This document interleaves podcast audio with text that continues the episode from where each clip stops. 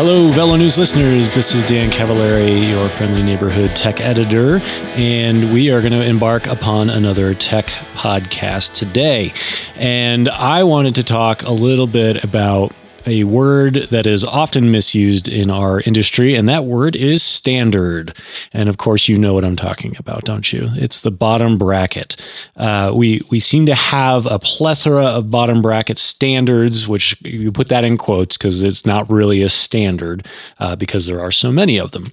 Well, I wanted, I wanted to kind of wade through the sea of bottom brackets and, and find out why there's so many different kinds, where they all came from, and, and where we're going. Uh, and also, you know, what exactly the bottom bracket is. I know I know we all know that it spins your cranks, but what what is this crucial part of your bike? So to get a sense of of what we're talking about when we're talking about bottom bracket development and, and where bottom brackets have been, uh, where they're going, I wanted to get in touch with some, some folks who know a lot better than I did. And so today we're going to be talking to J C Sipe from Chris King Components. He is the uh, design manager over there and was uh, very involved with the development of the T forty-seven bottom bracket. Now, if you've never heard of the T forty-seven, that's okay because it's pretty new. Uh, but what it aims to do is combine the best of threaded bottom brackets and unthreaded ones. So that's one of the things we're going to talk about today is wh- why did the threads disappear all of a sudden? Uh, you know, for years and years and years, uh, bottom brackets were threaded into your frame, and then all of a sudden the threads went away and we had these press fit options that creaked like crazy. Why did that happen? Well, we're going to talk to Jay today a little bit about that. Jay, thanks for joining us. Yes. Uh, Jay, uh, you're welcome. Jay's, Jay's joining us via Skype from, from Portland, where it is, strangely enough, hotter and drier than it is here in Colorado today. How you, how you holding up up there?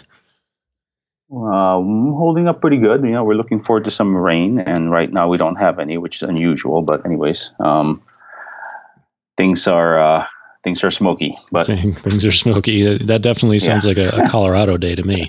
Um, let's jump right in, uh, and and we'll talk a little bit about uh, what a bottom bracket really is. is. Now we know, we know that it's, it's a, you know, a part of your, your frame where your, your cranks are connected, but beyond that, what exactly does the bottom bracket do? Well, it, it's a, it's a part that, you know, when I think about it, it's a part that obviously fills the bottom bracket shell, which is that hole hanging down in the bottom of your um, um, horizontal line between your two axles, and um, it uh, f- it allows a it allows the it's the buffer between the shell and the spindle that houses a bearing, and um, you know it, it makes your crank spin. It allows uh, you to be able to transfer now power from the cranks directly to the rear wheel, without hopefully a lot of um, deflection from um, from the you know from both parts. So the, the the the bearing is there to basically hold a you know hold the parts. I mean hold the part in place so that it, there's no real flex, and it allows you to spin the part. Mm-hmm. So I think uh, that's my definition of the bottom bracket. Okay, so in addition to spinning your cranks and and you know trying to reduce friction in that regard, it's also supporting an awful lot of weight because you know the, the rider is constantly pushing on it, uh, and and a lot of the the, the rider's weight bears directly onto these uh, these bearings, um, onto the crank arms. Yeah, yeah, the crank arms as well. So so this is actually a pretty high stress area of the bike, correct? Yeah, that that the, on on the frame itself, that particular um, junk um, intersection where the change stays in the seat tube and the down tube, that's mainly a part of the bike that people always want stiffer.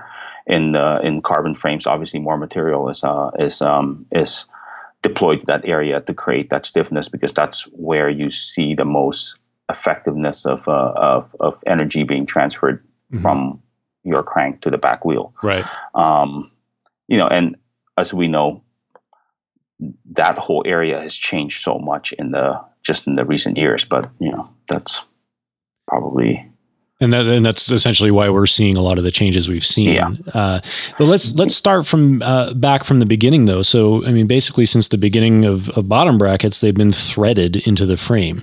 Um, what are what are some of the benefits of that system, and, and what are some of the problems with it? Well, I mean. I'm not sure if there was any problems with the threads, except for the fact that, you know, when since I've been, you know, thirty years in the bike and or thirty years of riding bikes. I mean, as far as, you know, as a grown up, not like as a kid when I didn't, nothing really mattered. Mm-hmm. Um, the, it's always been a threaded bottom bracket um, for a very long time. And the threads might have, might, from manufacturer to manufacturer, it might, might have wandered a little bit, but for the most part, there was Swiss, there was French, there was um, English, and, you know, there's Italian, right? Or something like that. Mm-hmm. And, but, you know, I'm familiar with the English threads the most because I've, I think I've only had, I've only messed with the Italian threads a few times. And, but for the most part, the English threads, the B S A, it's been around the longest as far as what my experience is with it. And, you know, I might have seen some shells or some bike frames that might have been a little bit, a little bit sloppy, and some shells and some bike frames that are a little bit tighter. But for the most part, it was one size. And as soon as you locked them down and it, the uh, bottom bracket shell bumped into that flange and you locked it down, it stayed tight, you know. Shimano and some other brands created a taper, like a locking ring with a taper against the actual cartridge, and that still helped and stayed and kept things pretty tight against the bottom bracket shell. Mm-hmm. Um, you know, and you know, I, I know eons ago, Schwinn had this press-in cups with loose ball and the one-piece crank arm. You know, I mean, but that worked for maybe the lower end bikes and the older B M X, the cheaper kind of B M X bikes, entry level bikes.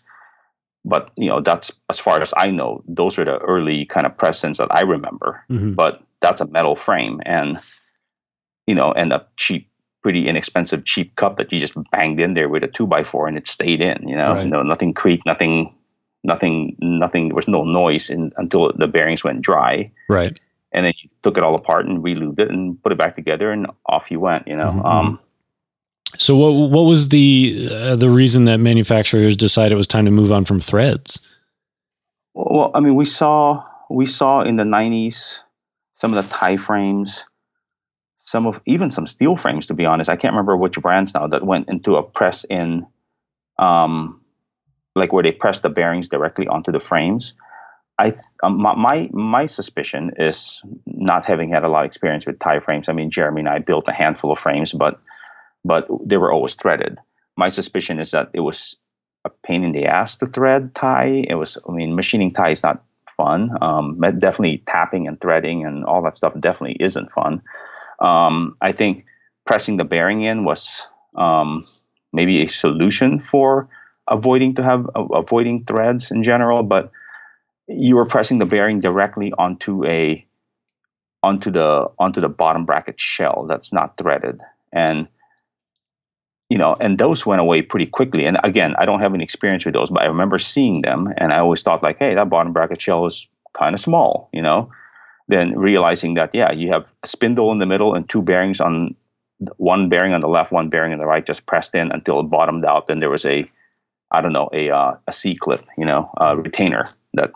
A retainer ring that kept the bearing from popping out, which when those bearings wore, you were kind of stuck because it was a pain in the ass to get out. No one could really get it out unless you're, you have a press and you're in a bike shop and a hammer. And, um, and then the bearings eventually, you know, you couldn't find the bearings. So the bearings just, the bearings just inherently wore out pretty quick. Mm-hmm. So it sounds like it was, it was so, so it was sort of like an inelegant solution to a machining problem. It wasn't even really about get better performance. Why, I can't think of why that would, what that would, that would have, I mean, what, why that would have come around. Mm-hmm. Unless there's a, a really good reason. And the reason I can think of is the fact that having have some experience with tie frames and stainless, stainless frames, some materials are just not fun. They warp a lot when you weld them, and then you're supposed to send in a uh, a you know a chaser to chase the threads or to re-tap threads because or because of the um, the the the, defle- the deflection in the material. You end up you, it it's just really really difficult. And if you can just bore the threads out and press bearings in, I'm sure it was I'm sure it was one of the ideas on why those things came around. I mean, again, a few years later they were all gone. So. Mm. Um, and then we were back to we were back to threaded bottom brackets again for a good decade, decade and a half or something. Right. You know?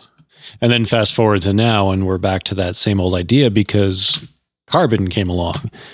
Exactly. Yeah. And we're going to talk about that more in, in just a moment. Um, so really, what, just to summarize kind of what, what you said here, uh, you know, the idea that uh, press fit or, you know, bearings that were pressed directly into the frames uh, without threads, uh, the idea that that, is, that added some benefit is not, a, is not necessarily true. It, you know, there was nothing wrong with threading bottom brackets in, um, it was something that came along to serve a certain manufacturing purpose. Uh, yeah. And then when they realized that it really didn't work that well, it went away again and we were back to threaded. Now, this is where it gets interesting because, you know, I, if you're like me, I, you know, I grew up with square taper threaded bottom brackets. Yeah. And, you know, you, you, you pop that thing in, you rode it until it started clunking, and then you pulled it out and you, you, you know, you put in another one. And it was, you know, those things were heavy and they were, you know, pretty inelegant and they wore out kind of quickly because those bearings are pretty small. And as we said, you're putting a lot of, you're putting a lot of pressure on that thing.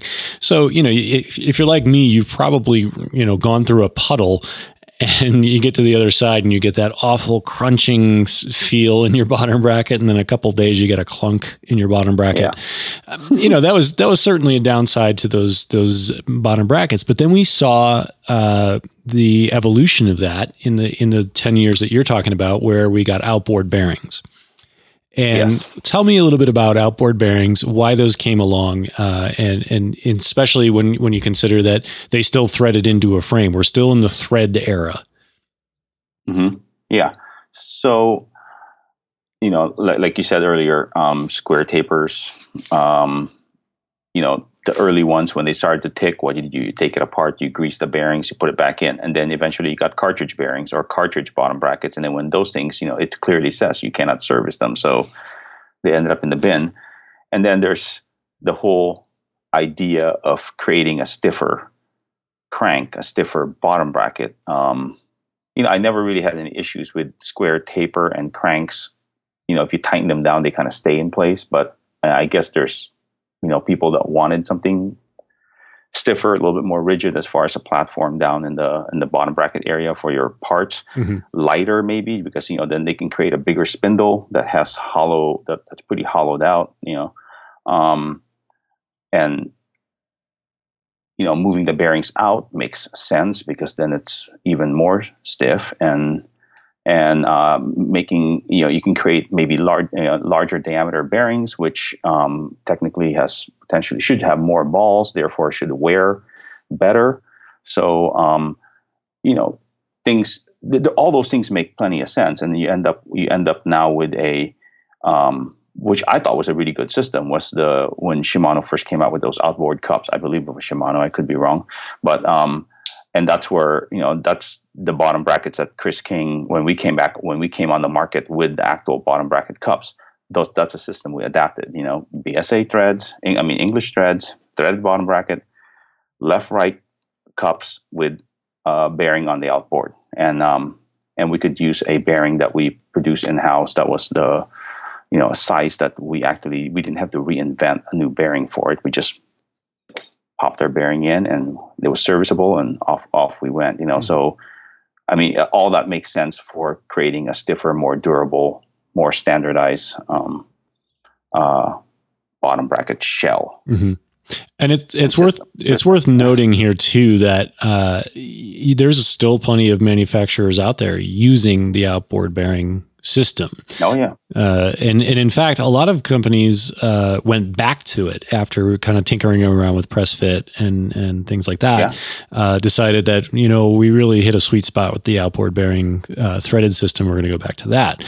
Um, so it's worth noting that that, that never went extinct. Um, but Why, while we were in that golden era of outboard bearings, uh, we we sort of had this uh, this odd transition where, you know, manufacturers started playing with with uh, press fit options, and largely, uh, you know, and correct me if I'm wrong, Jay, but it seems like that was due to uh, the popularity of carbon frames.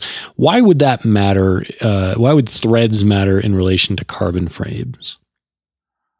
Um, with, when I remember when carbon frames first came out, they had aluminum inserts in the head tube So they basically, they, they had an aluminum, they had aluminum bits inside the frame that they were wrapping the carbon fiber around, like the head tube, for instance, or the bottom bracket shell was a threaded aluminum bottom bracket shell. I mean, I'm assuming that there was a, there was um, some, some uh, learning curve that had to happen there, just because of material, certain materials don't play well together. Yeah, end up with um, some sort of electronic, you know, like galvanic corrosion. Um, you have to now wrap the aluminum with fiberglass and all kinds of other materials. Um, and then there's, I, I think it's it's a it's a time it's time is money. Then you got the added weight. Then you have all the um, you know, there's just all these other issues that come up, or other manufacturing um, uh, steps that come up that could have been, you know, could we cut it out, kind of thing. So we started to see frames that, at least for us, you know, like we started to see frames in the in the market that was uh that was just an open bore hole. And I've seen pictures of uh, of how frames are molded. I've been to a uh, one of the plants that makes some parts for for uh, a, fr- a frame manufacturer, and you know, I can see how much easier it is to just look at the mold, the two halves. They have a plug that goes into the bottom bracket, a plug that goes in for the head tube, and they just wrap up, they wrap all this material around it. And that takes a lot of time just in itself, you know, all the cutting, all the laser cutting of the material, I mean, the, the plotting of the material, all the wrapping, all the, all the, you know, the, the filling up that bladder, sticking it in the oven. All, I mean, there's so many steps. I, I mean, I don't even know all the steps, but the point is that there's so many steps that cutting out one or two steps in the bottom bracket and the head tube kind of makes sense on a, you know, on a manufacturing, from the manufacturing side. But from a consumer side, and for us that make components, you took away some of the best parts on locking a part onto a frame, like the threads. Mm-hmm. You know, so yeah, we, um, I don't know if you remember this. I, I think this, it's still the case that when all the press fit bottom brackets came out, they were kind of, they were plastic, so they could, you know, they could, um, sort of get pushed into a hole that is not maybe necessarily perfectly round or or or a standard size, you know, mm-hmm. so they could adapt to these um, sizes. So now, a, a question for you: can you thread carbon? Uh, you know, like in the bottom bracket shell, could you do that? Could you actually make carbon threads? And and it, why or why not? Um, I just don't think the material. But the material is. Again, this is, I'm not uh, a carbon expert, but I know the material is super durable and very light and very strong in some regard, in some, um, in, it's really, it, it, I mean, it's definitely very strong for some applications. I mean, like in, in a bike frame, but as a, as a thread, as a small part, I don't think the threads will hold up to, to the force that you're trying to apply when you are actually locking threads together. Right, right. Yeah, and and to be honest, I don't know how you thread carbon, or how do you, I'm not, I'm not even sure if you're supposed to, you know, you can't, I don't know if you can even machine carbon very well. Right. But anyways, that's right. my, that's my that's my uh, experience with it. Right. So in a sense, it sounds like. Um, sorry, roadies. I think this might be our fault. Uh, in the pursuit of the lightest and stiffest frames, uh, w- you know, we we've sort of created this situation where the only way to maintain threaded systems in carbon is to have, you know, aluminum inserts and things like that in your bottom bracket, which of course adds weight. So in a sense, this seems like it might be a response to consumer demand. However, the execution wasn't very good. Like you said, those those early press-in systems were, were plastic, and the reason they were plastic is because the tolerances, uh, in order for a press-fit system to work well, and this wasn't something they learned until much later, uh, in order for those systems to work well, those tolerances have to be super, super tight, and they weren't. And so we got these plastic sleeves. They were all over the place. Yeah, yeah, yeah. And so they had to they had to sort of fill those gaps. And so at this point, our listeners are who've been around long enough, their blood is probably boiling thinking about the creaking bottom brackets uh, that just about everybody dealt yeah. with when press fit systems came out, and and that was largely due to tolerance issues. And so now we've we've come to a point. In, in bottom bracket development, and if you you know if you think of this as a timeline uh, where we've sort of blown past a system that worked really well uh, to get to a system that doesn't work well, but sort of has has responded to consumer demand for the lightest systems. And it's also responded to the manufacturer's demands to keep costs uh, as low as possible. And so we've got this perfect storm of carbon that really can't be threaded well without it, some sort of insert. Um, and the manufacturing problem of, of having to, uh, to, cr- to have threads down there. So manufacturers basically said, well, we're going to get rid of the threads. Um, so now what, what changed aside from, aside from losing the threads? And, and we, we're going to pause in this era of creaky bottom brackets that, you know, makes everybody bang their heads against the wall. Well, it's not all bad, right? So these, this press fit era, you mentioned that the bottom bracket shells got larger. So there were benefits mm-hmm. to the press fit system. Can, oh, you, yeah. can you talk a little bit about what those benefits are?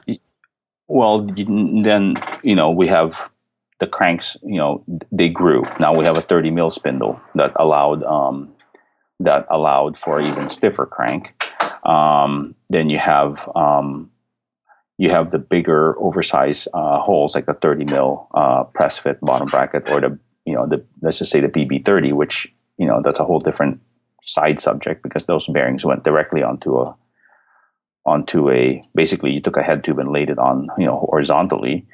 Um, but it allowed for, it allowed for a, a bigger area in the bottom bracket, especially for carbon fiber frames where you wanted all that stiffness and all that strength. Um, and you can pass um, D I two wires. You can, it, it, there's all kinds of things that, I mean, it, there's aesthetic, and then there's all the stuff that happens around design and, and function and, and which allowed, which to me makes sense for that area to grow. I mean, it, especially for a carbon fiber frame, when you want all that direct transfer power from the cranks directly to the back wheel. Sure. So, so we didn't land on this, uh, this new quote unquote standard, uh, without some benefits, right? So we've got a bigger bottom, bottom bracket shell area. You got, uh, more space for, for routing cables. You've got, uh, you know, a stronger, uh, area, uh, for power transfer. The bottom brackets themselves, uh, the bearings were also larger. Is that correct? Mm-hmm. They and, grew, yeah. Yeah. And so what, what's the benefit of having those bigger bearings? Um, bigger bearings allowed you more surface area on the inner and outer race, uh, allowing more balls. So in, more actual, you know, balls inside the bearing. Um, all that makes for a stronger, more durable, definitely a longer lasting bearing. So for those um, who those those who don't know the anatomy of a bearing, a sealed bearing, basically what you have are uh, are ball bearings, which are basically little little metal or ceramic balls that sit inside what are called races, and the races essentially keep the the balls, you know, lined up uh, and in order so that they can spin uh, smoothly, right? And so yeah. by by making that area bigger, you can use more bearings, which distributes load better, uh, and thereby helps the bearings last longer. So I remember back in the early two thousands when I was I was riding I was still riding square taper, uh, you know, that that bottom bracket's much smaller, and so by extension the bearings need to be much smaller. And I would go through a bottom bracket once a year, maybe even, you know, mm-hmm. twice, twice a year. Um, and, and that's, that's sort of gone by the wayside. You can definitely get more than one season out of a bottom bracket now. I mean, I, geez, there's some bikes I've been riding that I've never had to change the bottom bracket. I've had them for five, six years. Um, so again, you know, while, while those, those press fit options definitely have their problems, there were benefits, and, and that's, that's sort of where we come to where we are today. Now, I want to ask you about T forty-seven in a moment, because I feel like that's the logical extension of what we're talking about. But before we get into that, I want to talk about how creaks finally went away, because we're now in an era where a lot of press fit systems actually work, uh, and they don't creak like crazy. Uh, how did we get there? What's, what's changed over the last few years about press fit systems that we're now seeing, uh, the creaking problems, uh, stop? Um, so I still hear that things still creak. So I think, um, it, in, in our case, I can only speak for what we do inside this building in a lot of ways, is because we, you know, we, you know, we make all our bearings in-house, right? We, we machine, we heat treat, all that stuff. We, we have an angular contact bearing that is serviceable. So our, what we've done is when we started to see these um, carbon fiber frames come in, and they're all different size bores, you know, they're, they're, they're, they're kind of all over the place. And we've had, um, we have to, we have to press our bearings, because our bearings are very thin walled. It's designed just for the, for the bikes. We don't buy bearings off the shelf and, and, um, deploy them all over the bike frames. Um, we have to press our bearing into an aluminum cup. So we never had one of those plastic cups that we pressed our bearing into. Then the, then that plastic cup can now, um, be deployed to any hole, any size hole that, you know, has some difference between one manufacturer and the other, and try to then that having that material absorb the differences.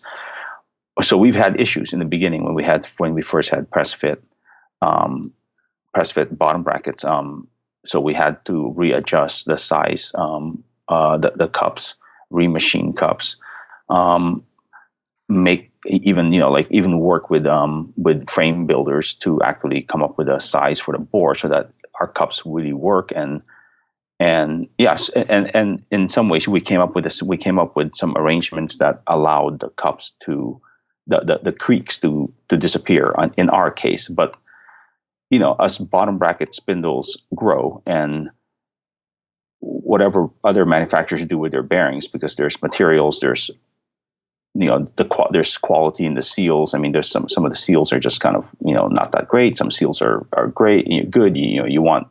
You want their bottom bracket to spin sort of freely without all that drag, but at the same time, you know, you can't sacrifice not having drag, because then you won't have good seals, and then, you know, um, you get contamination, and then one, you know, that basically you introduce contamination, moisture, depending on the material, your bottom bracket, then that all starts to degrade. So um, I'm not sure if the creaking thing actually went away. I think manufacturers just got better at um, creating a, a better product, and the tolerances inside the frames got as good as they can, I suppose, you know, mm-hmm. without adding a ton more right. complexities and time in manufacturing. Right.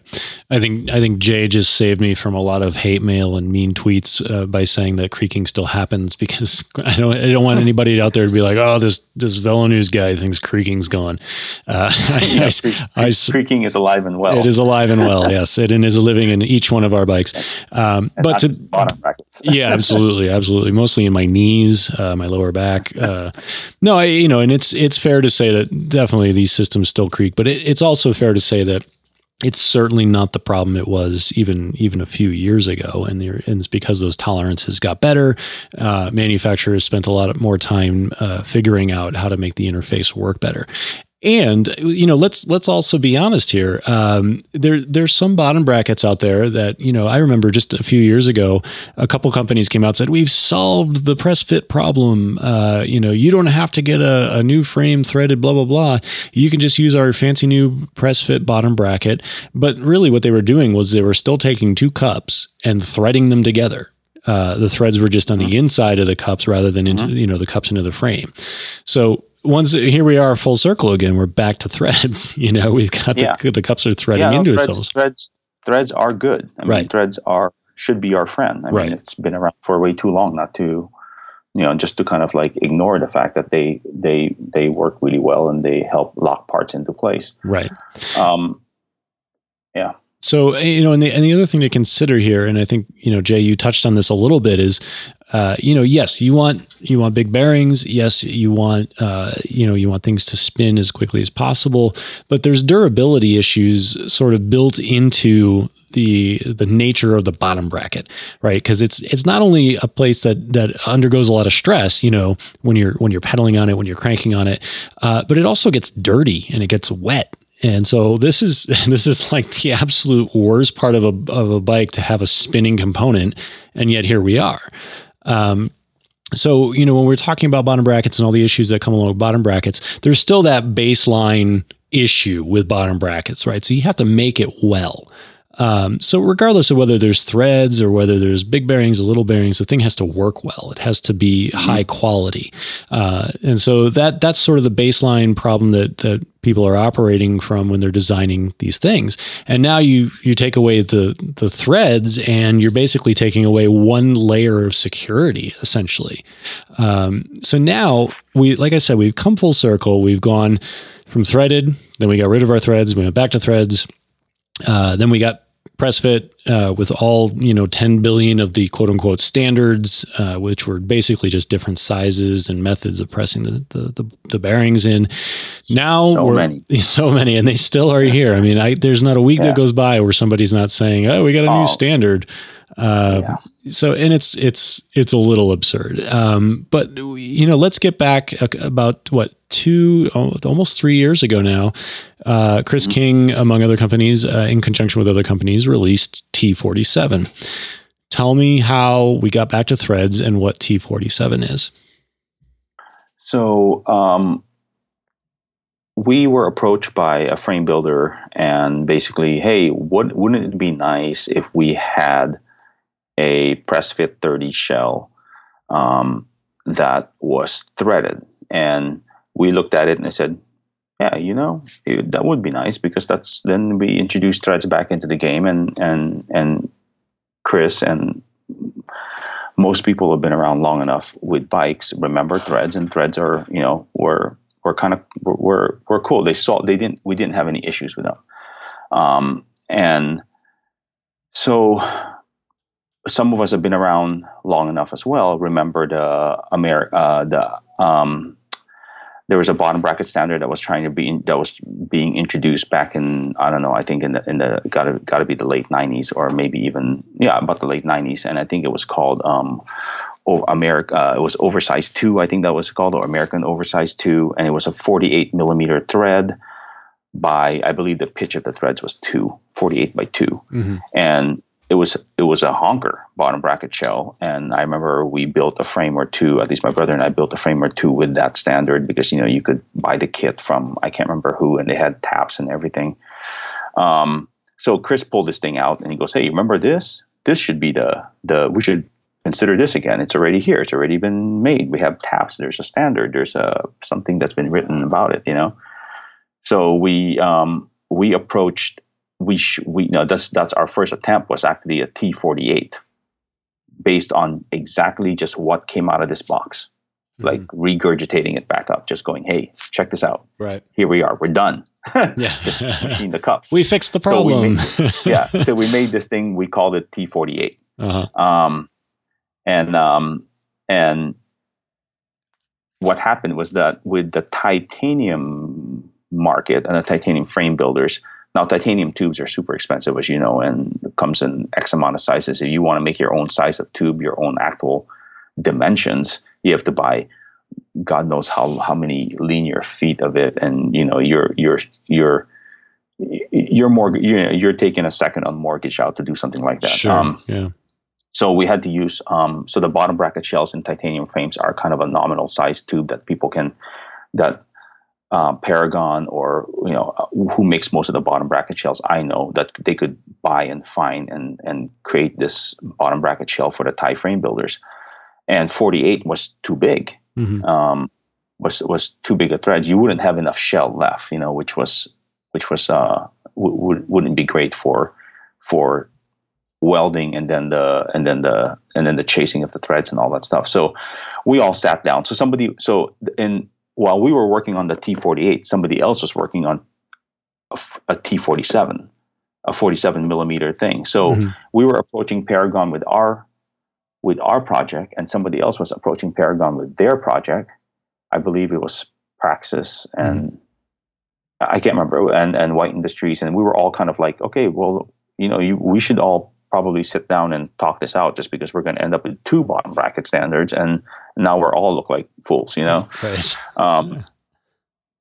So we looked at it a little closely, and they, uh, we passed drawings back and forth, and, you know, it took a while, but, um, but anyways, we agreed on, uh, forty-seven, because it, you know, we wanted to, you know, we sell parts to a lot of Thai frame builders. I mean, the whole builder community, as well as, um, as well as, um, the dealers, and, Uh, we were, you know, clearly an aftermarket company, so we wanted to make sure that our stuff fit. It, it made sense for people to replace O E M parts with. Um, and, and to support the builder community, which is a, a big market for us. So we all sat down, agreed on some specs, and so the T forty-seven, the T forty-eight disappeared, even though there was a few that we made, and then uh, got replaced with the T forty-seven, and then we had to settle on a uh, uh, thread pitch that made the most sense.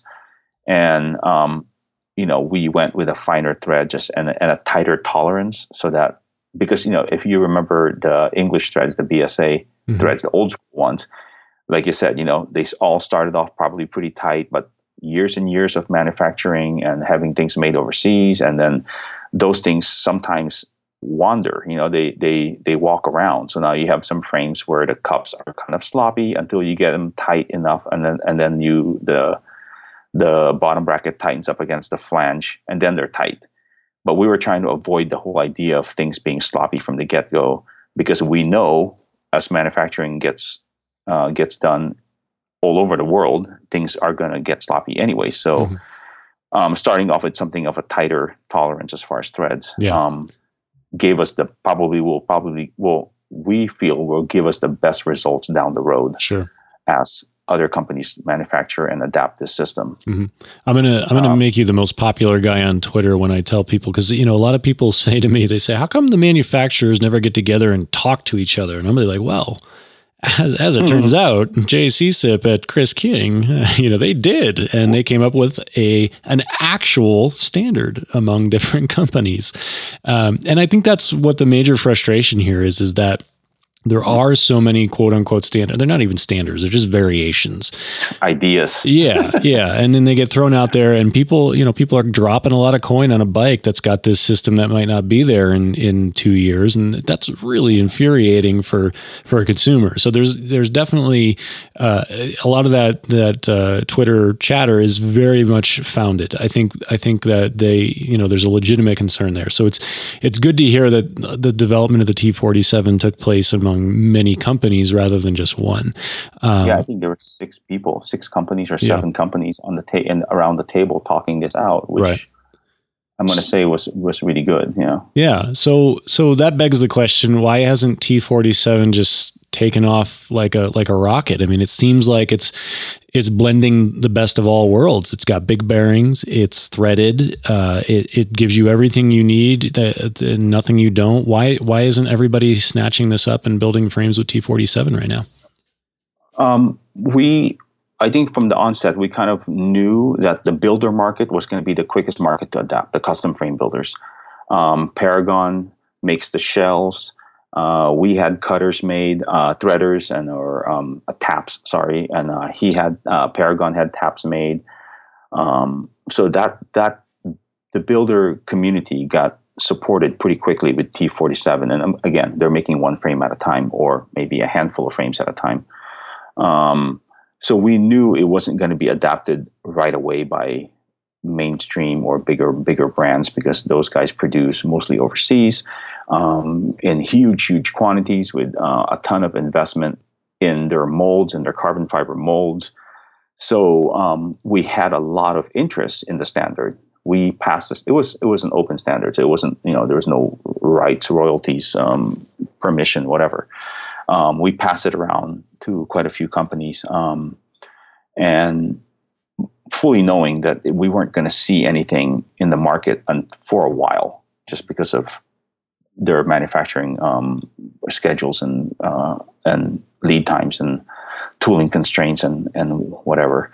Um, for instance, I mean, I mean, I was. pretty happy to see the Ibis Haka M X with a T forty-seven mm-hmm. yep. uh, bottom yep. bracket shell, and I believe there's can't exactly recall at the moment. I believe there's some other companies out there that are looking at it, and I think they may be coming to market with something that's um that's that's a T forty-seven. Mm-hmm. But I know that the builder community definitely have grabbed a hold of it, and now not everybody has adapted to it, because there's still investment. There's still some money you have to shell out for taps, for T forty-seven taps, not just buying the shell. Mm-hmm. Then there's, you know, all your, if you're building tie, you have all your um, purging lines, all your um, heat sinks, um, tooling for your jig, you know, on and on, right? But right. I mean, there's there's been we've been selling uh, you know some T forty-seven bottom brackets for sure. Is it the same amount as our Threadfit and Threadfit thirty or even the PressFit? Not yet, but mm-hmm. we're anticipating more um, more activity from that um, product category for sure. Or that, would, would that you think it's bottom brackets? Would you think it's fair to say that uh, the, the T forty-seven could could be the future of bottom brackets? For some frame materials, and um, and if you know if you're looking to have a contemporary frame made, or you're gonna you're gonna manufacture it and it's in carbon fiber, and you want you want threads, yeah, I mean, or not even in carbon fiber, but in tie or in, in any material really. I think it. I think you have the best of both worlds. You have an oversized bottom bracket shell. You have a lot of material. Surface area to weld an oversized down tube to, uh, you know, oversized seat tubes. Everything is getting bigger, right? And then you get this stiffer bottom bracket area, and then now you can plug with one shell. You have, uh, you have four bottom brackets that we I know that we make that works on the T forty-seven shell that allows you to have all the flexibility for all the cranks in the market. Mm-hmm. So we have a twenty-four millimeter. Um, Uh, hole that's inner and outer, so you can have wider and narrower shells, but with that same thread you have the ability to, for the T forty-seven you can have yeah we have two four bottom brackets for the same shell. Mm-hmm. That allows you road, mountain, twenty-four and thirty. Mm-hmm. So you can you can essentially ret- retrofit the crank you already have to this bottom bracket. Uh, yeah like I, I mean Uh, my mountain bike currently now is a um, it's a steel frame. It's a T forty-seven. It's uh, I'm using Shimano cranks. No, sorry, I'm using White Industries cranks. I have a thirty. I have a Chris King thirty X. So it's mm-hmm. a thirty external bottom bracket um, shell mm-hmm. that allows the thirty mil spindle. But if I want to go to Shimano, I don't have to do. I just I just put in this, um, I can put a different adapter kit, or I can run a twenty-four X, which mm-hmm. allows me to use a Shimano twenty-four millimeter spindle. Mm-hmm. But you know, the shell's oversized. I run my, my I run my, uh, um, no, I think on my bike there's no cables running through it, but some of those bikes are big enough, especially the molded carbon fiber frames. You have so much space around there to put all your cables through and all that stuff. So. Right, right. Uh, Jay, we're we're just about running out of time. What what am I forgetting about bottom brackets? What what should our audience know about bottom brackets, and and how can we reassure them that the future is bright in, in the world of bottom brackets? Hmm. Well, um, I think you know, like I like you said earlier, more companies should actually talk. It's not. I mean, innovation is not bad. Innovating is what keeps the industry. I mean, it is a human-powered machine we're talking about, so efficiencies need to be had. You know, ergonomics, efficiencies. Um, we're trying to get the best and capture the best out of what we're trying to do. Uh, so, innovate, innovating is going to be necessary to continue to improve this activity and this sport um, as far as equipment is concerned. Um, but I think we can get more people on the table and talk about how to improve things together and have some benefits out of it. And mainly what we want to do is really protect the consumer. And and the consumer takes care of the, the, the bicycle stores, and then everybody's, maybe we can come up with ideas that are that are good for the whole industry, and not just, you know, standards that get invented or ideas that get invented and a year later it's not supported, and then and then we're all scratching our heads going, you know, why are we looking at this huge poster with like fifty bottom brackets I could buy and Right. you know, at a bike store, and not knowing exactly which one you're going to buy. Right, you know? right, right. Jay, thanks uh, very much for joining me today. I, I appreciate you uh, sort of wading through the morass of bottom bracket troubles with me. Uh, and for those of you listening today, uh, if you have questions or comments about uh, bottom brackets, uh, or if you have any, uh, uh, basically any questions about what we talked about today, Uh, please do tweet at me at Brown Tie Dan, or feel free to comment on Facebook. Uh, and as always, Jay, thank you very much. Uh, thank you for listening to the VeloNews Tech Podcast.